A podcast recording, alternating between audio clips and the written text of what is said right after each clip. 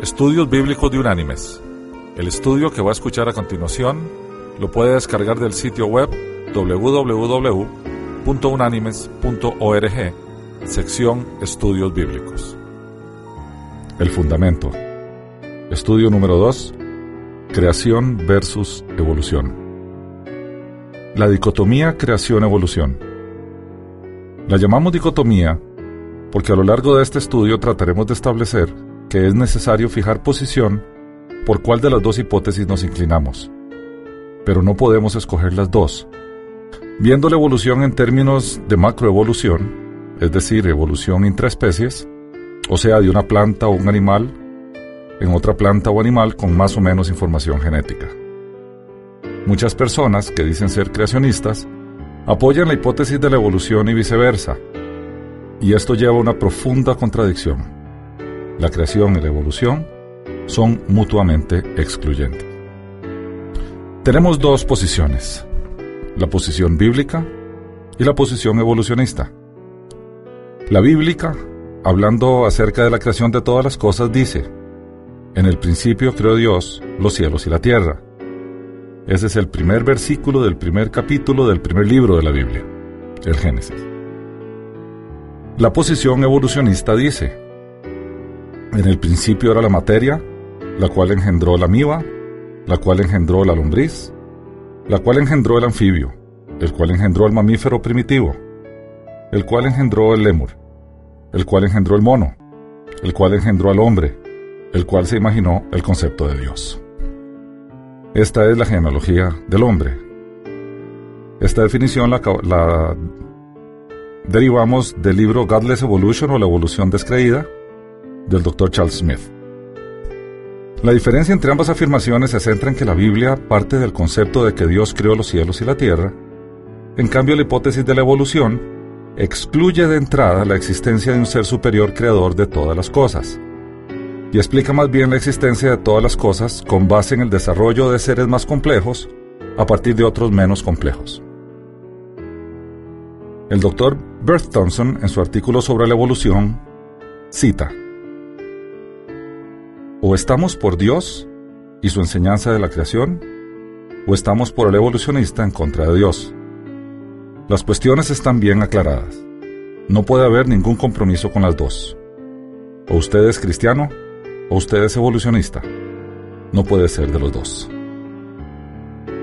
Al ser la hipótesis de la creación y la evolución las dos únicas que pretenden explicar la existencia del hombre, entonces podemos afirmar objetivamente que, primero, si se demuestra que la hipótesis de la evolución es falsa, entonces nos queda solamente la hipótesis de la creación.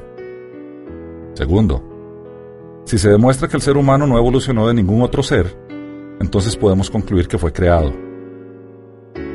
Y tercero, la hipótesis de la creación fue primero la hipótesis de la evolución vino a desacreditarla. Si se demuestra la falsedad de la segunda, debemos regresar a la primera. Bien, para poder realizar este estudio, primero tenemos que aclarar tres conceptos importantes. Hablamos de la evolución de las especies y por lo tanto tenemos que definir especie. Y especie se define como la clasificación taxonómica formada por el conjunto de poblaciones naturales que pueden cruzarse entre sí real o potencialmente. Es decir, que se determina de forma empírica. Dos individuos pertenecen a la misma especie si pueden generar descendencia reproducible. En caso contrario, son de especies diferentes. En otras palabras, dos individuos son de la misma especie en la medida en que tengan capacidad de reproducir un tercer individuo de esa misma especie. Microevolución. La microevolución es la capacidad de adaptación de una especie a su ambiente cambiante.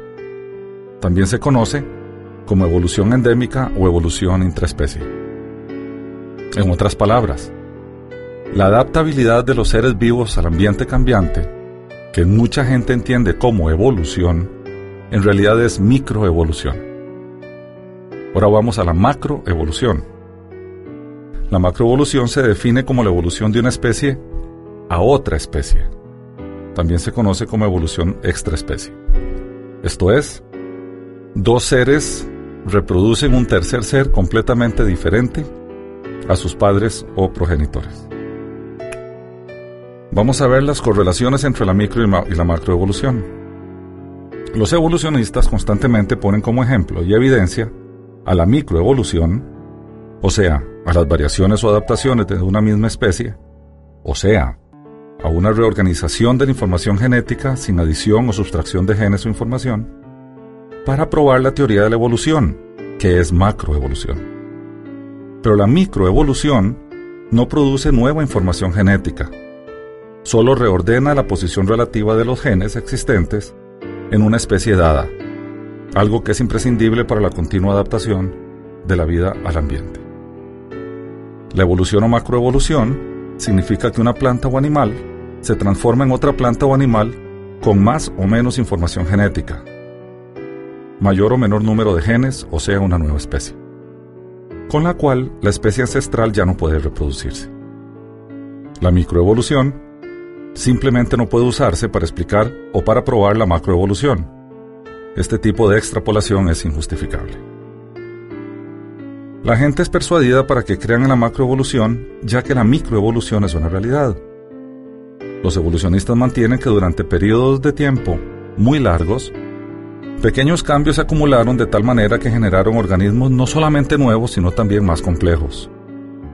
Pero esto es simplemente una ilusión, ya que no hay, no existe evidencia científica en lo absoluto que soporte la ocurrencia de cambios biológicos en tal escala tan enorme. A pesar de los miles de miles de experimentos de cruzamiento de especies, mediante medios artificiales, las rosas siguen siendo rosas, el maíz sigue siendo maíz y los seres humanos siguen siendo seres humanos. Bien, la hipótesis de la evolución. La hipótesis moderna de la evolución fue elaborada por el científico británico Charles Darwin en su libro sobre el origen de las especies mediante la selección natural, publicado en el año 1859. Dicho concepto ha sido mantenido con algunas pequeñas modificaciones, y por tanto la teoría general de la evolución se podría definir así. Toda la materia viviente como se conoce hoy en día se originó, de, de una fuente natural. De esta fuente espontáneamente producida, probablemente originándose en el agua oceánica primitiva, de una combinación de ya existentes moléculas y átomos, la vida comenzó por eones de tiempo. Los cambios en esta forma de vida sucedieron de una manera progresiva. De la vida unicelular se originaron las más complicadas formas de vida invertebradas, multicelulares y de esas la vida vertebrada. Finalmente el hombre primitivo apareció y evolucionó en la especie humana de la actualidad. Tomado del libro Las implicaciones de la evolución del doctor G. A. Kirkwood. Ahora bien, este concepto se parece en algo a la teoría de la creación.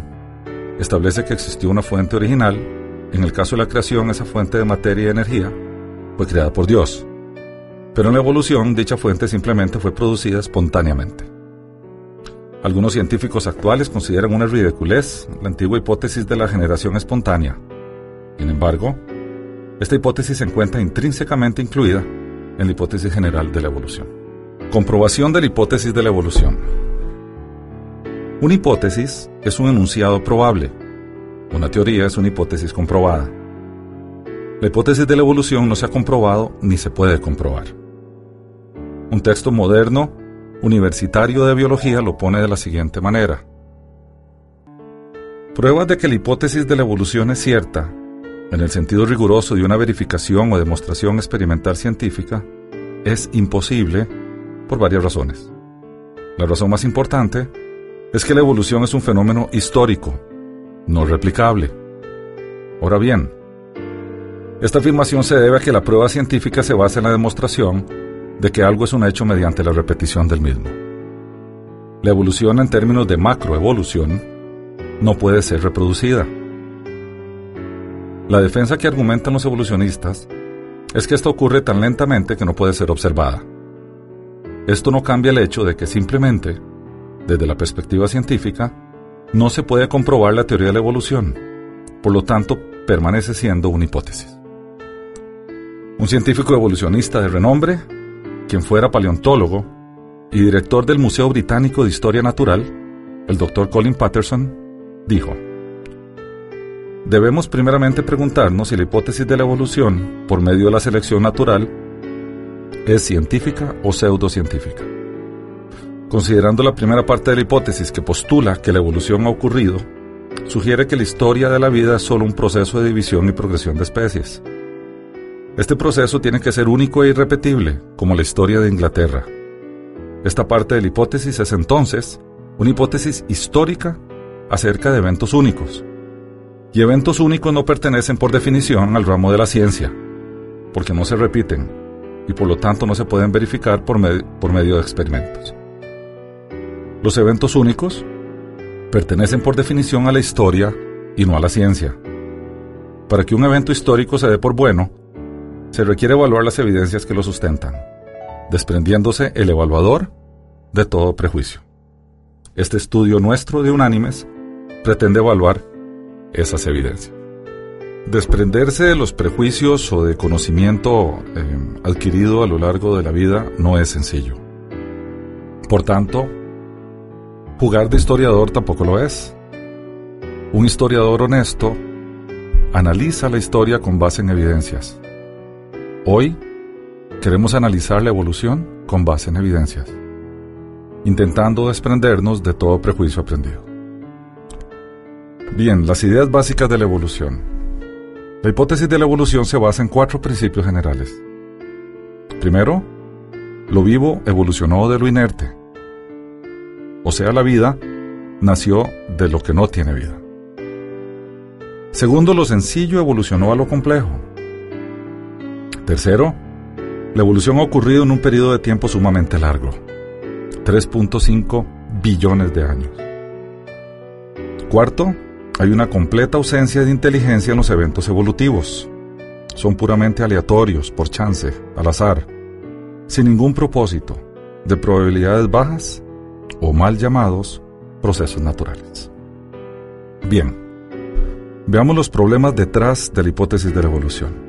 Primero, veamos la evolución de lo inerte a lo vivo. El primer principio de la evolución presupone que existió un tipo de materia totalmente sin vida y que de ella surgió la vida. Este principio es fundamental dentro de la hipótesis de la evolución porque aleja la idea de la creación de vida por parte de un creador de vida. El primer elemento inerte que creó vida, de acuerdo a los evolucionistas, es el caldo prebiótico. Y la verdad de las cosas es que esa mezcla de, de, elementos químicos, la verdad es que no hay evidencia de que ese caldo prebiótico haya existido. Ese elemento, y es básico e importante para la, hipótesis de la evolución, eh, es considerado como el elemento primario que formó vida. O en otras palabras, de allí se formó el átomo más, el ser más básico de vida en la historia del, hombre y de la humanidad. Bien, veamos qué tiene que contener este caldo prebiótico para generar vida. Hay un cuerpo creciente de evidencias que indican que la atmósfera terrestre primitiva tenía oxígeno y por lo tanto no pudo estar compuesta por los materiales que proponen algunos científicos que existieron dentro de ese caldo prebiótico. Hay dos doctores, dos científicos, el doctor Thaxon, Bradley y Olsen, que han sumarizado este problema de la siguiente manera. En la atmósfera y en los varios lagos acuáticos de la Tierra primitiva, la existencia de interacciones destructivas, o sea, la presencia de oxígeno en la atmósfera, hubieran disminuido considerablemente de no haber consumido completamente los químicos precursores esenciales para la vida y por consiguiente, las tasas de evolución química hubieran sido insignificantes. Tal sopa hubiera estado muy diluida para que la polimeración directa ocurriera. Aún charcos más concentrados se hubieran tropezado con este mismo problema. Además, no hay evidencias geológicas que indiquen que, que indiquen que existió tal sopa orgánica en este planeta, ni siquiera en un pequeño charco. Hoy en día se está haciendo evidente que si la vida empezó en este planeta, la noción concebida de que emergió de un caldo de químicos orgánicos es una hipótesis, sin comprobar, inverosímil. Podemos con justicia llamar a este escenario el mito del caldo prebiótico. Bien, vamos a las pruebas de laboratorio. El doctor Stanley Miller y asociados llevaron a cabo experimentos en busca del origen naturalístico de la vida, que ahora forma parte de cualquier libro de introducción a la biología. El doctor Miller ha estado haciendo experimentos de este tipo por más de 45 años. Pero después de 45 años de experimentar con moléculas sencillas y chispas eléctricas para producir polimoléculas, el doctor Miller no ha podido encontrar evidencias concretas sobre el origen de la vida por medios estrictamente naturales. Sin embargo, sus experimentos han sido utilizados para inferir, entre otras cosas, la atmósfera terrestre que tuvo que haber existido hace unos 3.5 billones de años, y de esta manera ayudar a construir las bases de la hipótesis evolutiva. Esta inferencia deduce una atmósfera con muy poco oxígeno o sin oxígeno, para permitir que los químicos necesarios y frágiles no fueran reducidos, debido a que el oxígeno es un elemento que tiene alta reactividad y poder reductivo. Esta inferencia está en contradicción con nuevos descubrimientos que sugieren exactamente lo opuesto, una atmósfera primitiva rica en oxígeno. Después de 45 años de experimentación, el Dr. Miller ha declarado que ninguno de sus experimentos ha producido materia orgánica o biomoléculas de ningún tipo. El ensamblaje espontáneo de sistemas biológicos de organización, producción, grabación e interpretación de información genética la cual se encuentra complejamente sintetizada en el ADN, sigue siendo el más grande de los enigmas de la vida, y en especial su origen. Las biomoléculas con capacidad de autorreplicación se pueden considerar como el primer eslabón perdido. Bien, la capacidad de autorreplicación de las células primarias. En 1973, el doctor Francis Crick quien conjuntamente con el doctor James Watson descubrió la estructura del ADN, publicó un artículo científico titulado Directed Transpermia, en el cual presentó sus inquietudes acerca de la hipótesis de la evolución. En su opinión, las moléculas, proteínas, son tan complicadísimas que Crick concluye que tuvo que haber una inteligencia detrás de ellas. Crick argumenta que ni siquiera ha transcurrido suficiente tiempo, desde la formación de la Tierra, alrededor de 5 billones de años, para que estas proteínas se ensamblaran en complejos bioquímicos con la capacidad de autorreplicación, lo cual es imprescindible para la supervivencia, mucho menos para que de esto surgiera toda la diversidad de especies que hoy conocemos, sin mencionar las miles de especies que sabemos extintas.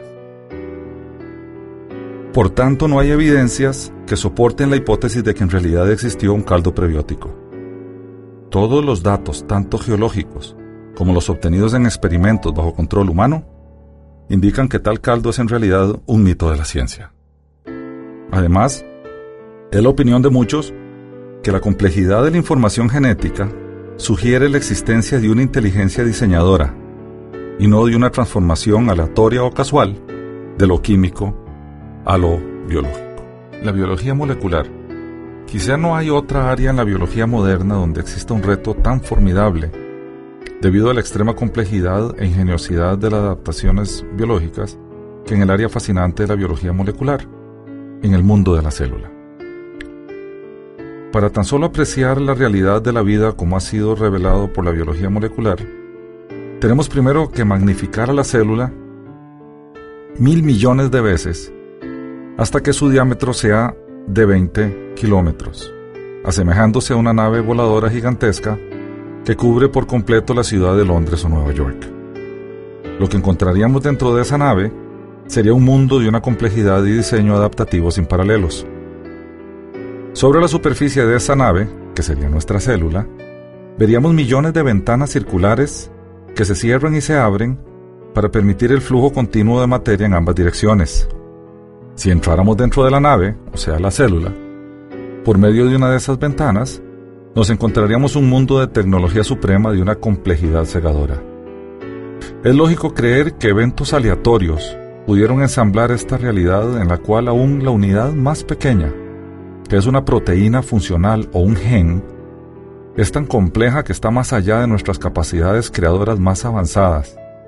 Una realidad que es precisamente la antítesis del azar, que excede en todo sentido cualquier cosa producida por la mente del hombre. Bien, el segundo punto de la evolución es la evolución de lo sencillo a lo complejo. La posición evolucionista de las formas geológicas y biológicas podría sumarizarse en términos generales de la siguiente manera. Primero, las capas terrestres. La capa terrestre está formada de varias capas. La capa más antigua es la más profunda y la más reciente la más superficial. Como las formas de vida más simples son las más antiguas, estas deben aparecer en las capas más antiguas, o sea, las más profundas. Al pasar el tiempo, muchas de las formas más simples de vida fueron evolucionando a formas más complejas. Consecuentemente, entre más complejo sea el fósil, más superficial debería encontrarse en las capas terrestres. Este modelo implica que para cada una de las formas de vida debe haber una capa más profunda con formas de vida ancestrales más simples. Sin embargo, esto no es lo que nos dicen los estudios geológicos. Dejemos que los científicos de reputación nos ilustren. Dicen el Dr. Fred Hoyle y el Dr. Chandra Wickramasinghe lo siguiente. El problema de la biología es el encontrar un origen simple. La tendencia es imaginar que hubo un tiempo cuando solo células simples existieron, pero no células complejas. Esta creencia ha resultado equivocada viajando en retroceso hacia la era de las rocas más antiguas, los fósiles de las formas de vida ancestrales no revelan un origen simple. Aunque podemos considerar que los fósiles de bacterias, algas y microhongos son simples en comparación con los de los perros y caballos, la cantidad de información es inmensa en esos seres. La mayoría del complejo bioquímico de la vida ya estaba presente en el tiempo en que las rocas más antiguas de la corteza terrestre fueron formadas. Ejemplos de formas de vida avanzadas en las capas más bajas de la Tierra. El trilobito. Estos animales aparecieron al principio del periodo cámbrico, aproximadamente hace, hace 570 millones de años. La capa cámbrica está caracterizada por una gran variedad de formas de vidas fosilizadas.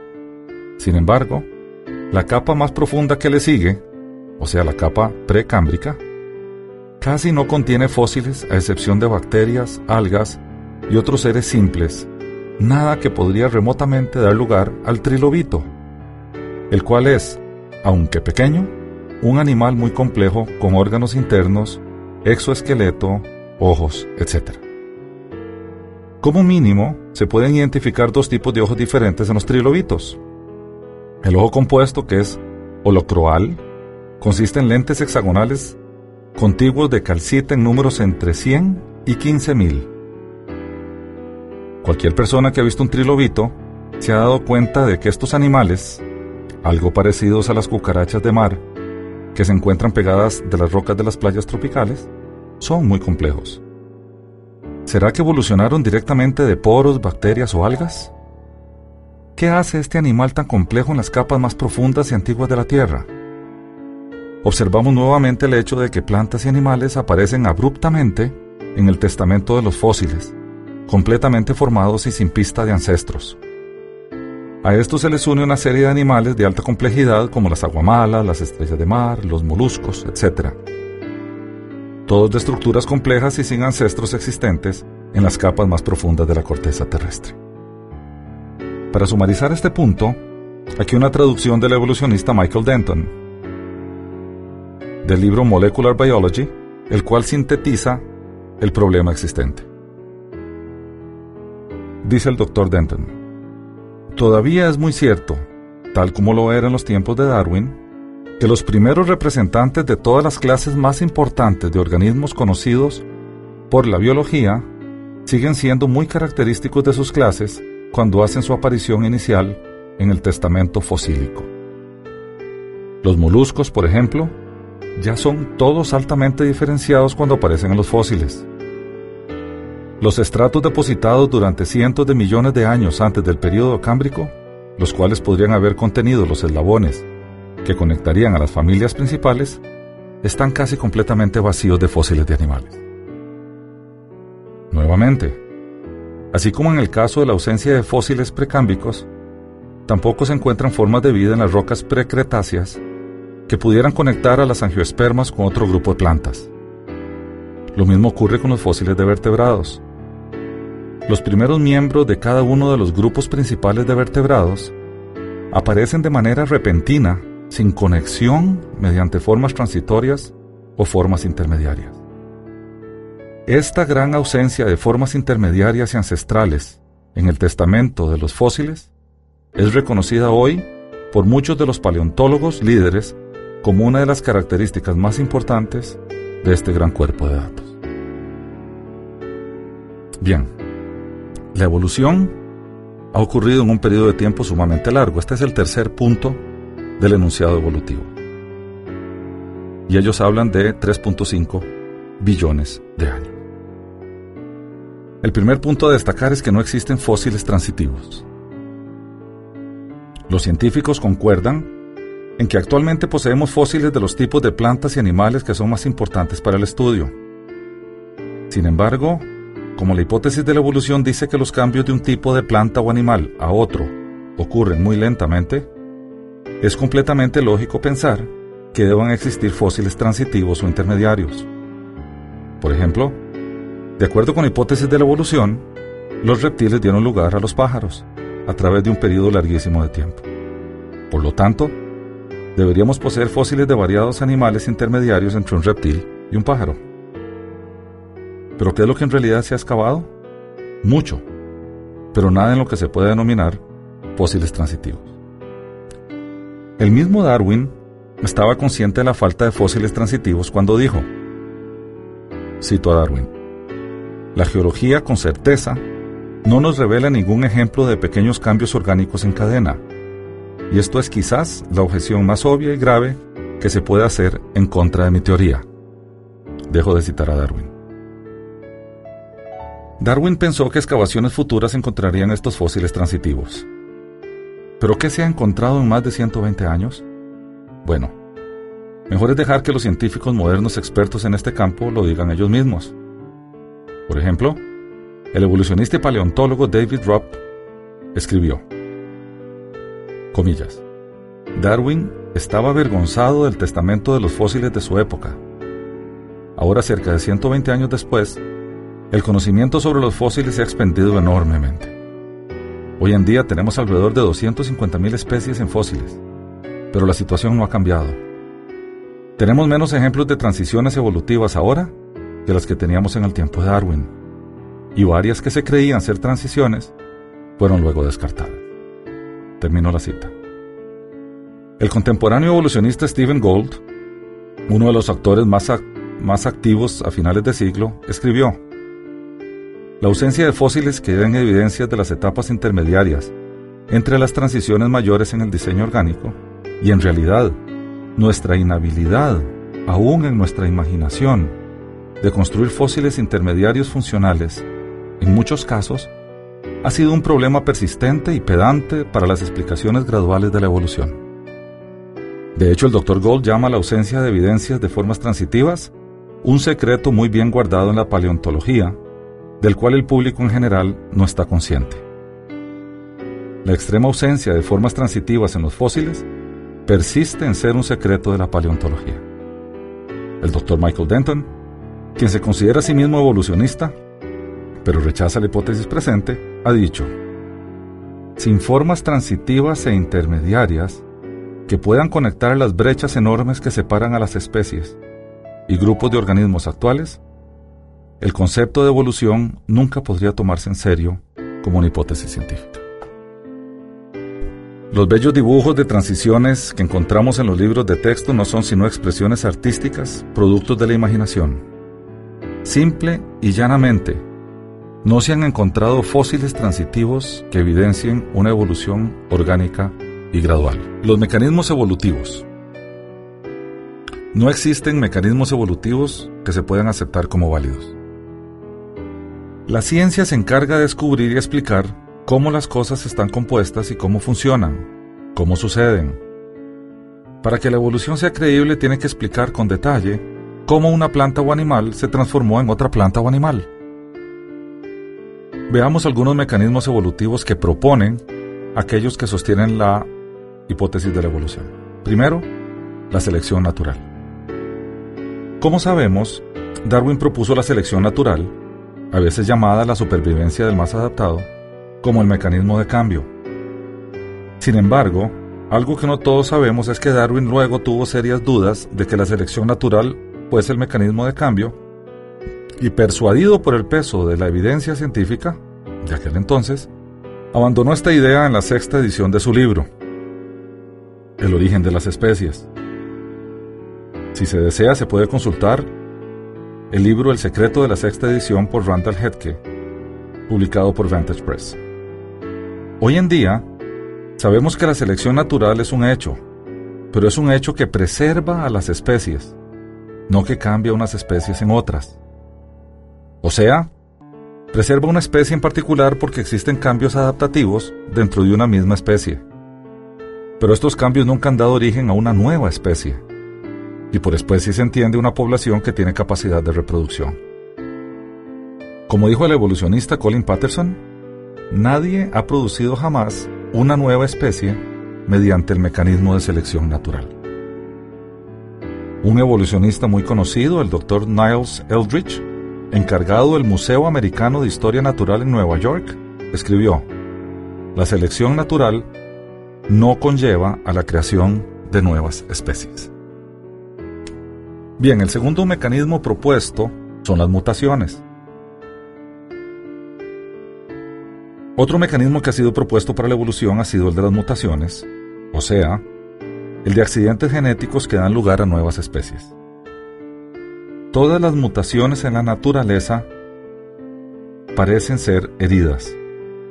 Y si son heridas, el organismo tratará de remendarlas o de remediarlas. Y si son heridas, pueden ser mortales. Un experto en radiación y mutación, el doctor H. J. Müller, dijo, No hay ni una sola instancia en la que se pueda decir que los mutantes estudiados tienen una viabilidad mayor que la de las especies maternas. Un estudio de los hechos conocidos acerca de la habilidad de los mutantes para sobrevivir conduce a no otra conclusión, sino a que estos son constitucionalmente más débiles que las formas progenitoras. Y si se les coloca en una población donde tienen que competir, siempre son eliminados. Por consiguiente, nunca encontramos estas formas mutantes en la naturaleza. Por ejemplo, no se encuentra ni una de las cientos de formas mutantes de la mosca drosófila, solo las encontramos en el ambiente favorable del laboratorio. En otras palabras, un mutante derivado de una pareja de una, de una determinada especie no puede competir contra otros de su misma especie en un ambiente natural. Sencillamente es eliminado. De los reptiles a las aves. Y vamos a hablar de selección natural y de mutaciones.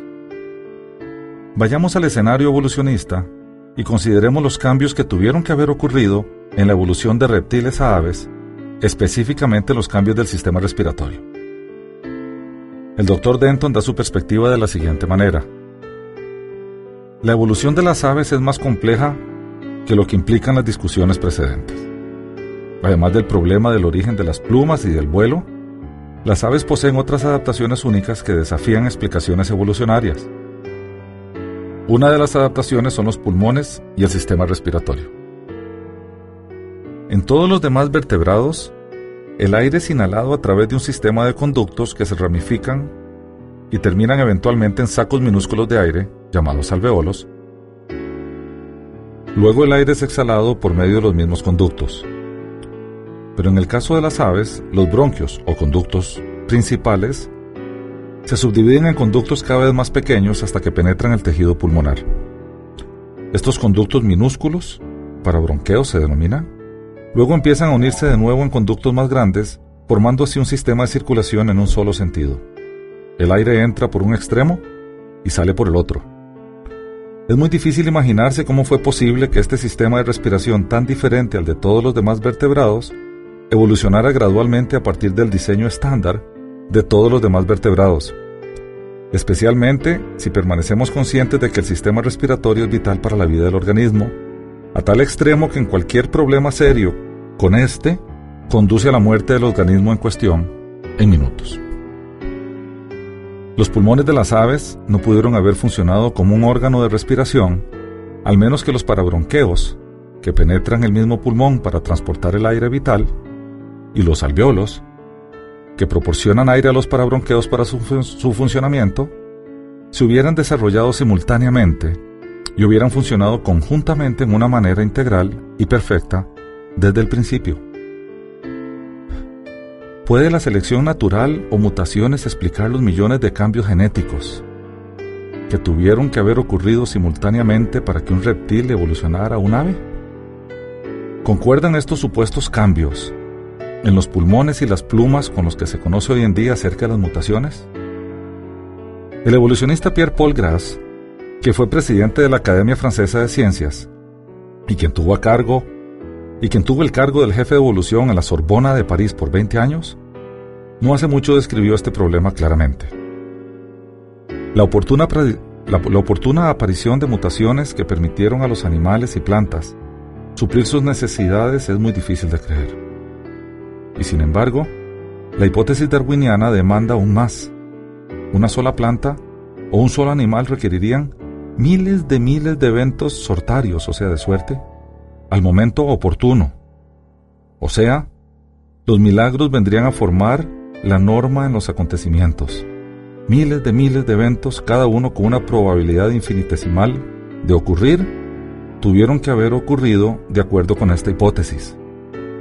Ciertamente, no hay leyes que prohíban soñar despierto, pero la ciencia no puede darse ese lujo.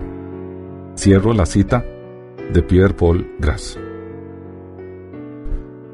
Síntesis de la hipótesis de, la evolución.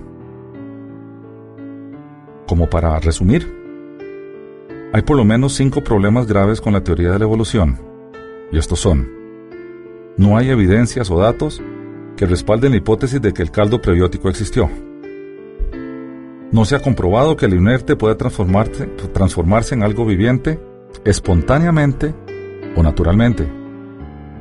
Los fósiles nos dicen que la vida apareció repentinamente, en formas muy complejas y sin ancestros. No existen fósiles transitivos de plantas o animales. Y finalmente no existen mecanismos válidos para los supuestos procesos evolutivos. Para concluir esta parte dedicada a la hipótesis de la evolución, se cita al Dr. Colin Patterson, paleontólogo principal del Museo Británico de Historia Natural en Londres. Y así dice el doctor Patterson. Comillas. El año pasado me di cuenta súbitamente que por más de 20 años he pensado que estaba investigando la evolución en alguna manera u otra. Una mañana desperté y algo me había ocurrido durante esa noche. De repente el siguiente pensamiento abatió mi mente. He estado trabajando en este asunto por más de 20 años y no sé absolutamente nada, real o verdadero, sobre el mismo. Estaba muy aturdido al darme cuenta de que había seguido una dirección tan equivocada durante tanto tiempo. Por supuesto que yo sabía que no había nada de malo con mi razonamiento, así que en las semanas siguientes traté de hacerle una pregunta simple a varios individuos y grupos. La pregunta fue, ¿puedes decirme algo que tú sepas acerca de la evolución? Cualquier cosa, cualquier cosa que sea verdad. Les hice esta pregunta a los geólogos del Museo de Campo de Historia Natural y la única respuesta que obtuve fue silencio. Luego le hice la pregunta a los miembros del Seminario de Morfología Evolutiva de la Universidad de Chicago, un grupo de científicos muy prestigiosos, y la respuesta fue un silencio prolongado. Y después de un largo rato, alguien dijo, lo único que sé es que no debería enseñarse en la escuela secundaria. Después de analizar la evolución con cuidado, vamos a pasar a la otra propuesta, a la creación bíblica. El libro de la Biblia que nos habla de la creación es el Génesis. Este libro es escrito por Moisés durante el éxodo en el desierto. Está escrito en modo simbólico para que el pueblo, viniendo de un periodo de más de 400 años de esclavitud, entendiese de modo macro, de modo general, cómo fueron creadas todas las cosas. Cuando se analiza la narrativa bíblica del Génesis, hay que interpretar adecuadamente los simbolismos utilizados. El relato bíblico distribuye las acciones creadoras de Dios en el marco de una semana, con seis días de trabajo y uno de descanso. En estos seis días, llámense seis intervalos de tiempo de millones de años, están repartidas ocho obras. Las cuatro primeras consisten en separar y delimitar las zonas o regiones que configuran el mundo visible. Las cuatro restantes están destinadas a poblar esas regiones con seres dotados de movimiento. Mucha gente se pregunta por qué está escrito el Génesis como forma de fábula o como forma de parábola. En verdad, tenemos que considerar quién era la audiencia primaria del Génesis. El pueblo hebreo estaba en el medio del desierto, venía de 400 años de esclavitud donde habían pasado fabricando ladrillos, eh, eh, habían pasado sin ser educados, habían pasado siendo eliminada su cultura y sus tradiciones, y eran gente que no sabía leer ni escribir ni tenían noción alguna de ciencia. ¿Cómo a una población de ese tipo podía explicarle Dios la creación? Bueno, lo hizo de forma simbólica y para que ellos pudieran comprenderlo. Le explicó de que en seis intervalos de tiempo, llámese seis días porque ellos los días sí los podían eh, eh, determinar, porque ellos veían que había un intervalo de tiempo entre la salida del sol y el ocaso, y la salida de la luna y su ciclo lunar del, del mes. Utilizó eso para hablarles de los seis intervalos de tiempo en que, en que todo fue creado. Hoy en día entendemos y sabemos que han, que han habido claramente millones de años que han intervenido en cada una de las fases de la creación. Dios sabiamente Primero les explica que Él creó los espacios y que después pobló esos espacios. Veámoslo así. Esta es la secuencia de la creación de acuerdo al Génesis. Primero creó Dios los espacios, luego creó la luz, luego las aguas y luego las separó, luego las hierbas y los árboles que sirvieran de alimento de los seres vivos, luego las estaciones para dar los ciclos de vida, el sol y la luna, luego los seres marítimos y las aves, luego los seres terrestres que se alimentaban de lo ya creado, finalmente al ser humano que puso por encima de su creación. Y todo eso lo hizo en seis intervalos de tiempo. Y vamos a leer del primer libro de la Biblia, del primer capítulo, del primer versículo. Esto dice el Génesis del versículo 1 al versículo 31, que es cuando cubre toda la creación. Dice así, En el principio creó Dios los cielos y la tierra. La tierra estaba desordenada y vacía. Las tinieblas estaban sobre la faz del abismo y el Espíritu de Dios se movía sobre la faz de las aguas. Y dijo Dios sea la luz y fue la luz. Vio Dios que la luz era buena y separó la luz de las tinieblas. Llamó a la luz día y a las tinieblas llamó noche. Y fue la tarde y la mañana del primer día. Luego dijo Dios, haya un firmamento en medio de las aguas para que separe las aguas de las, las aguas de las aguas. E hizo Dios un firmamento que separó las aguas que estaban debajo del firmamento de las aguas que estaban sobre el firmamento. Y fue así. Al firmamento llamó Dios cielos, y fue la tarde y la mañana del segundo día. Dijo también Dios, reúnanse las aguas que están debajo de los cielos en un solo lugar, para que se descubra lo seco. Y fue así. A la parte seca llamó Dios tierra, y al conjunto de las aguas llamó Dios mares. Y vio Dios que era bueno. Después dijo Dios, produzca la tierra hierba verde, hierba que dé semilla, árbol que dé fruto según su especie, cuya semilla esté en él sobre la tierra. Y fue así. Produjo pues la tierra hierba verde, hierba que da semilla según su naturaleza, y árbol que da fruto cuya semilla está en él, según su especie. Y vio Dios que era bueno. y fue la tarde y la mañana del tercer día. Luego dijo Dios, Haya lumbreras en el firmamento de los cielos para separar el día de la noche, que sirvan de señales para las estaciones, los días y los años, y sean por lumbreras en el firmamento celeste para alumbrar sobre la tierra. Y fue así. E hizo Dios las dos grandes lumbreras, la lumbrera mayor para que señoreara en el día, y la lumbrera menor para que señoreara en la noche, e hizo también las estrellas. Las puso Dios en el firmamento de los cielos para alumbrar sobre la tierra, señorear en el día y en la noche, y para separar la luz de las tinieblas. Y vio Dios que era bueno. Y fue la tarde y la mañana del cuarto día. Dijo Dios, produzcan las aguas seres vivientes, y aves que vuelen sobre la tierra en el firmamento de los cielos. Y creó Dios los grandes monstruos marinos y todo ser viviente que se mueve, que las aguas produjeron según su especie, y toda ave alada según su especie. Y vio Dios que era bueno. Y los bendijo Dios diciendo, fructificad y multiplicaos, llenad las aguas en los mares y multiplíquense las aves en la tierra. Y fue la tarde y la mañana del quinto día. Luego dijo Dios, produzca la tierra seres vivientes según su especie, bestias, serpientes y animales de la tierra según su especie. Y fue así. E hizo Dios los animales de la tierra según su especie, ganado según su especie, todo animal que se arrastra sobre la tierra según su especie. Y vio Dios que era bueno. Entonces dijo Dios, hagamos al hombre a nuestra imagen, conforme a nuestra semejanza, y tenga potestad sobre los peces del mar, las aves de los cielos y las bestias, sobre toda la tierra y sobre todo animal que se arrastra sobre la tierra. Y creó Dios al hombre a su imagen. La imagen de Dios lo creó. Varón y hembra los creó. Les dijo, los bendijo Dios y les dijo, fructificad y multiplicaos, llenad la tierra y sometedla, ejerced potestad sobre los peces del mar, las aves de los cielos y todas las bestias que se mueven sobre la tierra.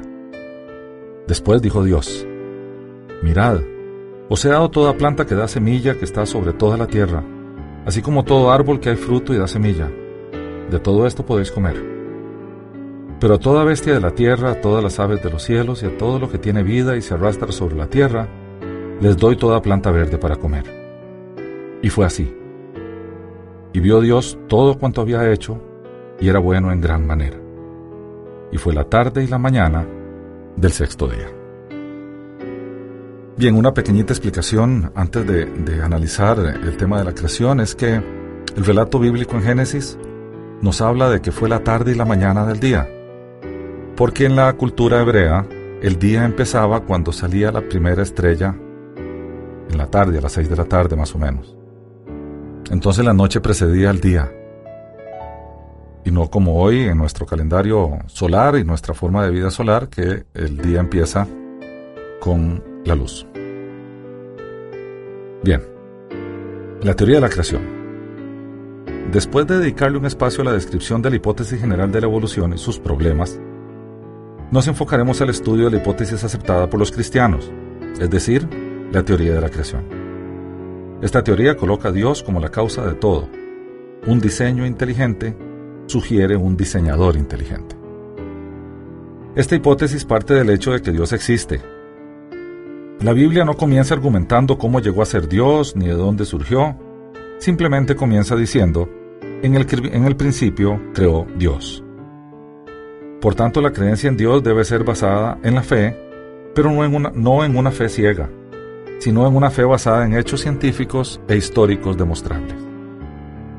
La Biblia no es un libro que nos hable únicamente de ciencia, es más bien la historia de la revelación de Dios al hombre. Sin embargo, cuando la Biblia habla de ciencia es precisa e irrefutable. Dice el primer versículo del primer capítulo del primer libro de la Biblia. En el principio creó Dios los cielos y la tierra. Este enunciado, categórico y solemne, abre la lectura del Génesis y con él la de toda la Biblia. Es la afirmación del poder total y absoluto de Dios, del único y eterno Dios, a cuya voluntad se debe todo cuanto existe, pues sin Él nada de lo que ha sido hecho fue hecho, tal y como se dice en el Evangelio de Juan, primer capítulo. El universo es el resultado de la acción de Dios, quien con su palabra creó nuestro mundo, lo hizo habitable y lo pobló de seres vivientes. Entre estos puso también a la especie humana, aunque la diferenció de cualquier otra, al otorgarle una dignidad especial, pues la había creado a su imagen, a imagen de Dios. Dos científicos de gran renombre, el doctor George Ellis y el famosísimo doctor Stephen Hawking, nos dicen, la construcción del universo no nos lleva a otro punto que a la conclusión de que el universo tuvo un diseñador. Esa cita eh, eh, eh, está en el libro Purposeful Designer del Dr. George Ellis y Stephen Hawking. Hay mucho fundamento para afirmar la hipótesis de la creación. Estas afirmaciones son tan numerosas que es difícil citarlas todas. Pero entre las más importantes están, primero, los más antiguos fósiles demuestran que desde el inicio la forma de vida más antigua ha sido extremadamente compleja. Segundo, a lo largo de la historia, en todas las culturas del mundo, la gente ha estado convencida de que hay un Dios. Tercero, la complejidad de nuestro universo requiere de un diseño, por lo tanto, de un diseñador. Cuarto, la improbabilidad de que el simple azar o casualidad sea la explicación de las características de la vida está comprobada. Es totalmente imposible que la casualidad dé paso a la vida.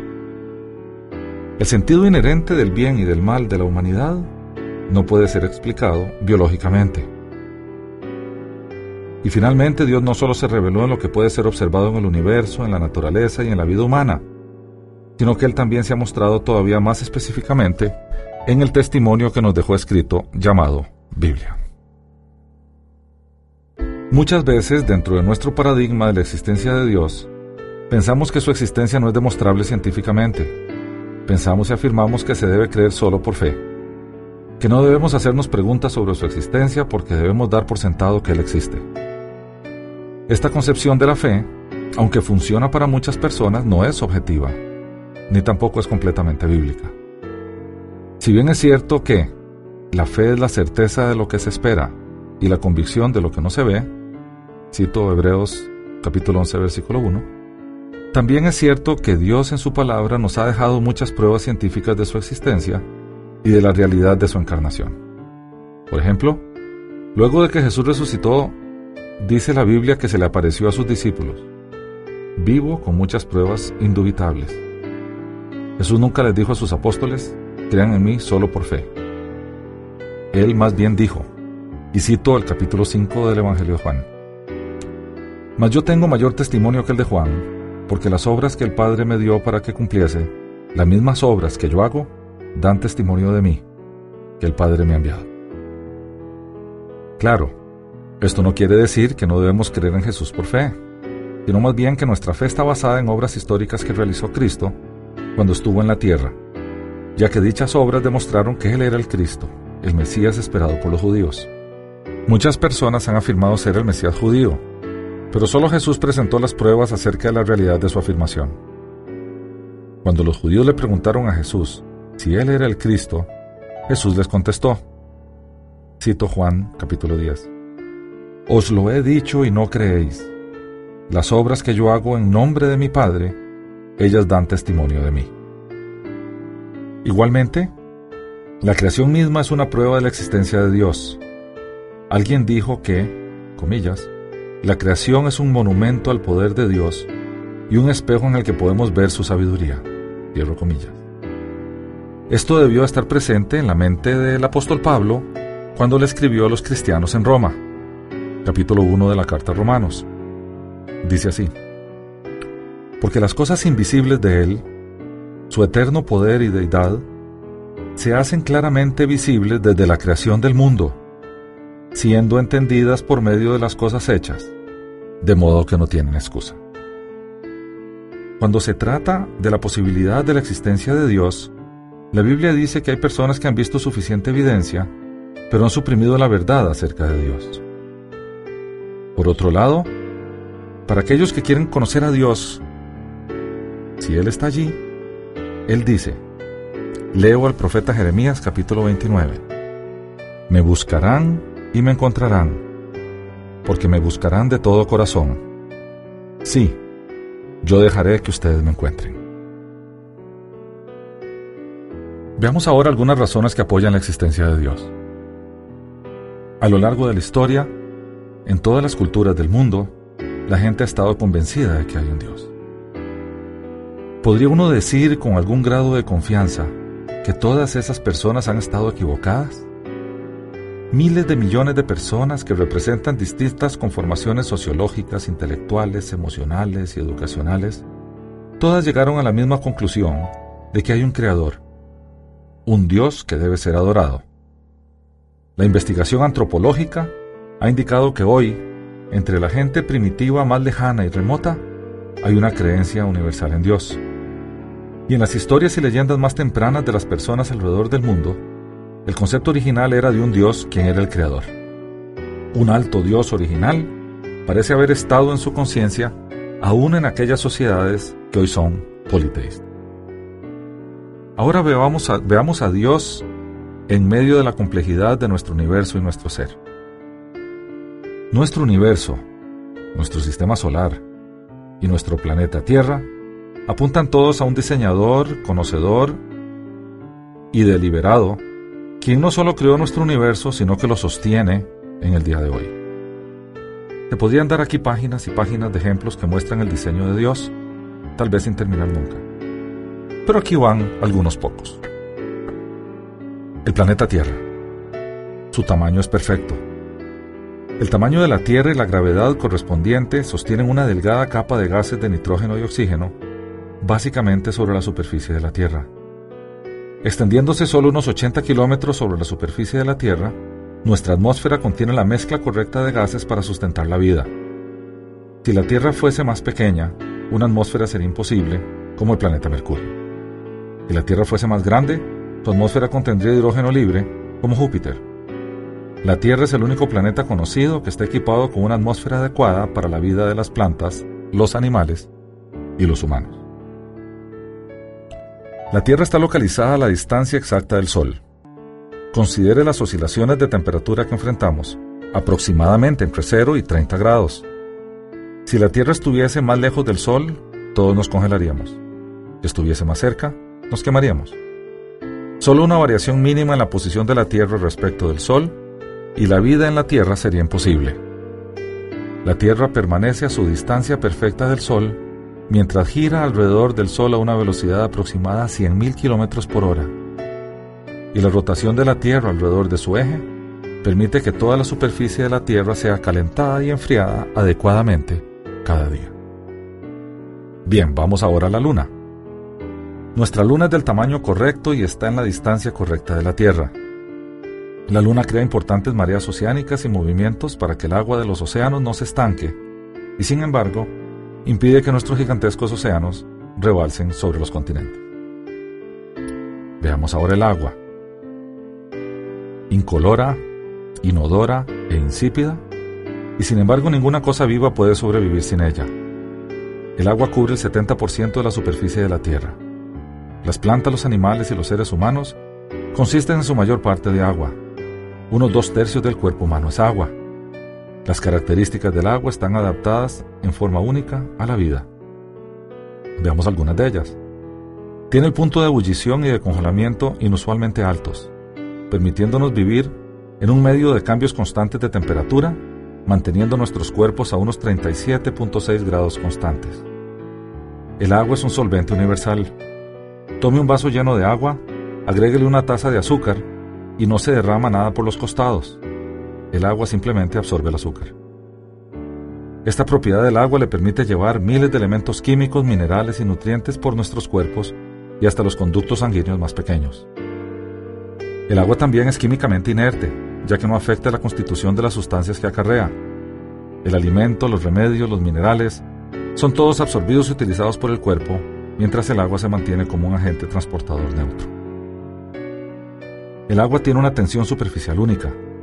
Esto combinado con otra propiedad del agua, le permite al agua en las plantas fluir hacia arriba en contra de la gravedad, llevando el agua y los nutrientes portadores de vida hasta la copa de los árboles más altos. El agua se congela de arriba hacia abajo y flota, permitiéndole a los peces que vivan en el invierno.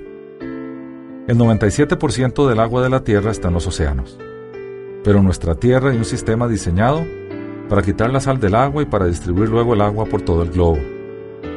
La evaporación toma el agua de los océanos dejando la sal, informando nubes que son movidas fácilmente por el viento para dispersar el agua sobre la tierra, para la vegetación, para las personas.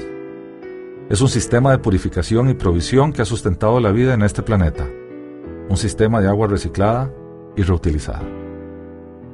Bien, veamos ahora el cerebro humano. Procesa en forma simultánea una cantidad asombrosa de información. Su cerebro toma todos los colores y objetos que usted ve, la temperatura alrededor suyo, la presión de sus pies contra el piso, los sonidos a su alrededor, la sequedad de su boca y hasta la textura de este artículo en su mano. Además, toda la información sensorial, su cerebro reconoce respuestas emocionales, ideas y recuerdos.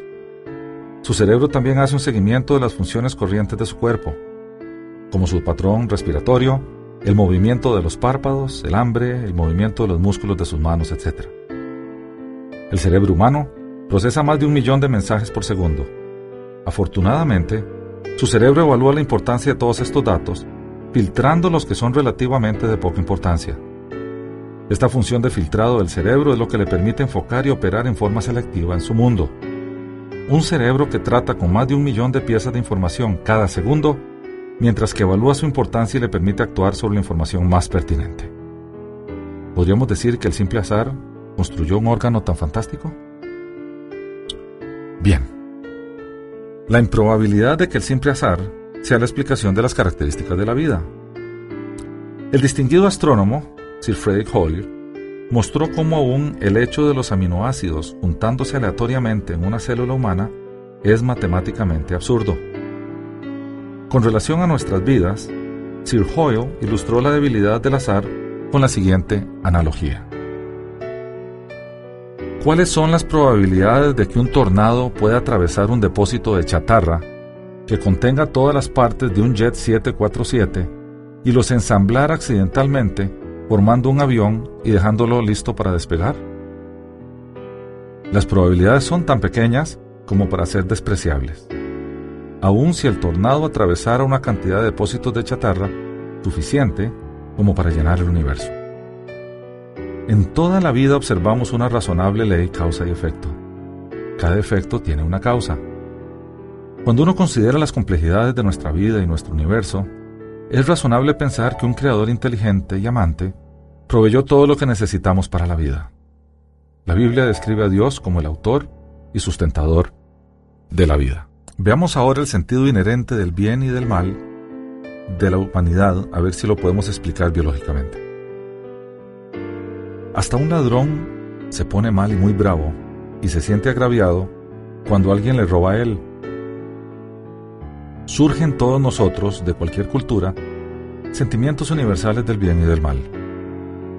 Si alguien toma un niño violentamente de una familia y viola al niño, hay una ira y repulsión y una furia para confrontar el acto como malo.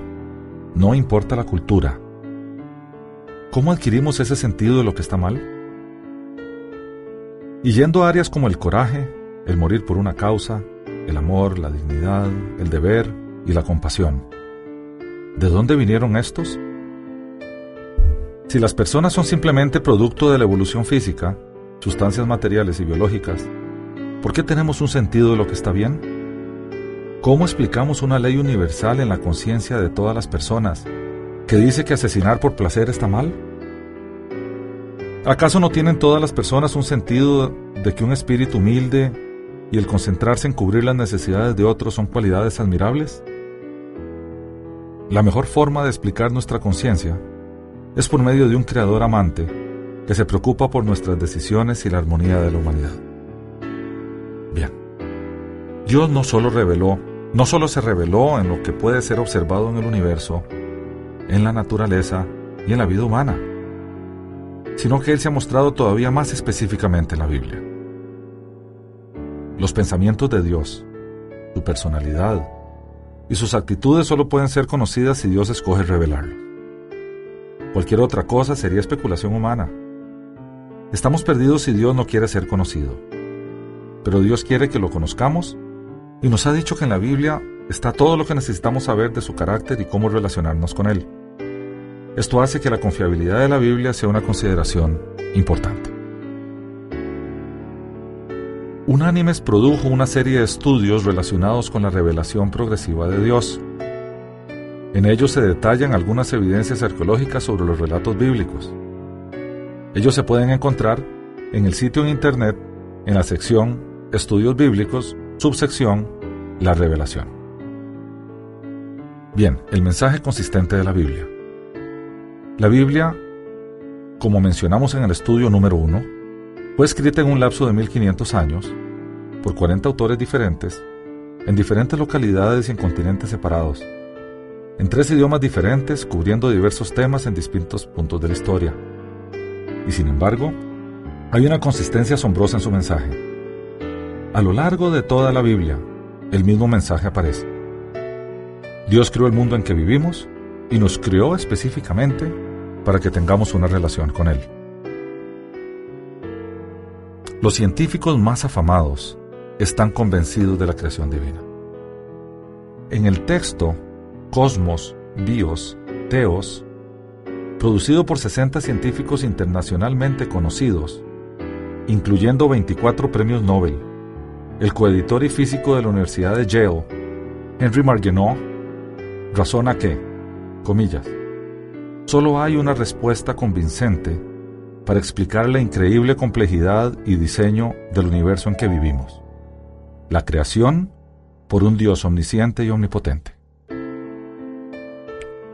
En conclusión, con este estudio se debe considerar la creación como una prueba indubitable e infalible de la existencia de Dios. Muchas veces pensamos que la existencia de Dios no se puede demostrar científicamente porque en nuestro mundo existe la concepción de que la religión es anticientífica y supersticiosa. Sin embargo, Dios no es anticientífico. Fue Él quien creó todo y le dio leyes al universo, es decir, la forma en que funcionan todas las cosas, las normas bajo las cuales se realizan todos los procesos en todas las cosas fueron determinados por Dios mismo. Es por esto que podemos recurrir a la ciencia para demostrar la existencia de Dios. O como dijo el salmista, Salmos 19, versículos 1 y 2. Los cielos cuentan la gloria de Dios, y el firmamento anuncia la obra de sus manos. Un día emite palabra a otro día, y una noche a otra noche declara sabiduría. Estos y muchos otros argumentos deben ser considerados por todos aquellos que quieran una respuesta científica de cómo surgió la vida. Las probabilidades de que la vida surgiera por azar son improbables. Todo nos lleva a la conclusión de un creador detrás de todo, que controla la existencia de las cosas. Dicho creador es Dios. Vamos a responder entonces a las preguntas del inicio del estudio. Al ser las hipótesis de la evolución y de la creación, las dos únicas que pretenden explicar la existencia del hombre, entonces podemos afirmar objetivamente que, primero, si se demuestra que la hipótesis de la evolución es falsa, entonces nos queda solamente la hipótesis de la creación. Ha quedado demostrado que la hipótesis de la evolución es falsa. Segundo, si se demuestra que el ser humano no evolucionó de ningún otro ser, entonces podemos concluir que fue creado ha quedado demostrado que el ser humano no ha evolucionado de otro ser, por lo tanto es creado. Tercero, la hipótesis de la creación fue primero, la hipótesis de la evolución vino a desacreditarla. Si se demuestra la falsedad de la segunda, regresamos a la primera. La creación es más válida hoy que antes de la enunciación de la hipótesis de la evolución. Por lo tanto, el hombre es un ser creado, no evolucionado. Las citas bíblicas del presente estudio fueron tomadas de la Biblia Reina Valera, revisión 1995. Este estudio está basado en varios artículos publicados en Internet, dentro de los cuales se encuentra un ensayo publicado en el International Student Fellowship de Tucson, Texas, en enero de 1996 y publicado en el sitio en Internet conoce.com. Muchas gracias. Este fue un estudio bíblico de Unánimes. El estudio bíblico que escuchó lo puede descargar del sitio web www.unánimes.org, sección Estudios Bíblicos. Que Dios le bendiga.